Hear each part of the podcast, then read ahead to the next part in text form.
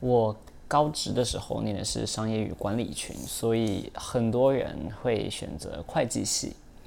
因为会计系呢，如果你毕业之后你到了会计师事务所，四大会计师事务所，你未来就可以到上市柜公司，呃，然后你可能会变个一个会计主管啊，然后过十几二十年，如果你很强的话，能力很好的话，你甚至有可能会变成年薪千万的会计师合合伙人，所以其实是还蛮蛮不错的一个工作，就是待遇上来说是还蛮不错的工作。嗯，那以我的统测的分数呢，其实也是可以到还 OK 的会计系，就是会计师四大会计师事务所会想要收这些学校。嗯，那为什么我会不想要选择会计系呢？会计系其实很稳定哦，而且像会计系的那个，嗯，像那个，如果你是会计系毕业的话，你出来百分之百会有工作，你是最稳定的。很多学校都是所有科系他们都在减减班、减少人，唯一只有会计系不会少人，因为它是非常稳定的。好。因为我自己本身有认识一些呃会计相关的一些一些前辈们哈，那他们也跟我稍微呃聊了一下会计师呃不是会计师就是会计他们的一些工作环境，就是你从一个呃四大会计师事务所的小会计学什么查账啊，还有一些会计方法，到后来可能到上市柜公司。嗯，他们跟我们聊了一下他们的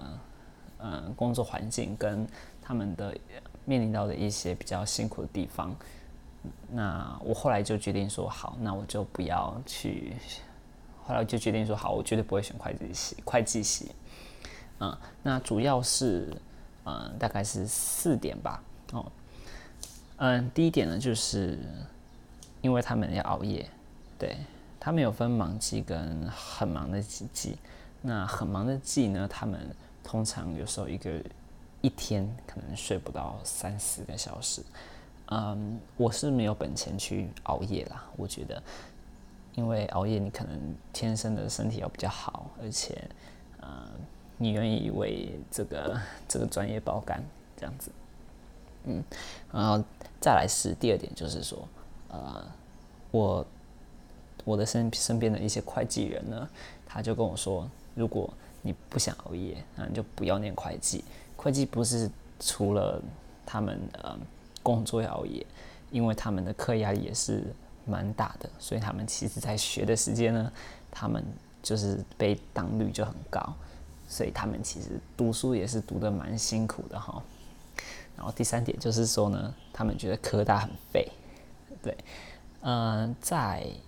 嗯，其中一个会计人，一个前辈呢，他也是一个上市柜公司的会计的一个主管。那他跟我说，不管你考上哪一个科大，不管你考上哪个科大，我们都会觉得你是还好。对，也就是说，就算我考上，嗯，可能台科大，嗯，北科大，一些嗯，就是前一两前一两个志愿的科大，他也会觉得还好。那既然这样的话，就算我考上，嗯嗯，假如是台北商业大学系的那个会计系好了，算是会计系里面就是最分数最高的一个科系。呃，那以后我去一些上市柜公司，他们可能也会觉得我还好这样子。那那他们觉得我还好是怎么样呢？就到第四点，因为好大学的升迁比较容易。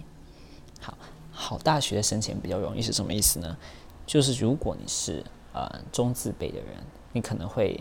像详细的的那个价钱我有点忘记了，我记得是加个三四千吧，一进去就加个三四千。如果你是个顶大、台大、政大，你可以一进去就加个五六千。对，那这是他们跟我们说的，就是会计跟我说的。好，呃，那既然是科大的话，它可能就是跟中字辈以下的学校是同一个等级的，那你说之后还可以努力啊，啊没有错，但是你在起跑点上就呃输了别人一小节，什么意思呢？像呃，如果你是可能中字辈以上的学校，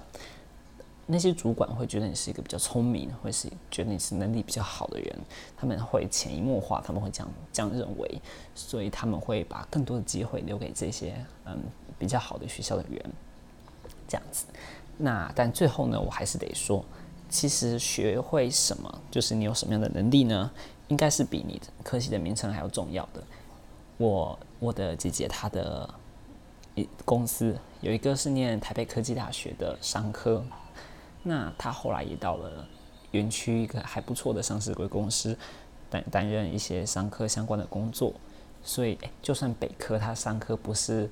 嗯，不是说是最最优秀的商科，北科最好的一定是工科嘛。他连他连商科哦，都是因为他自己，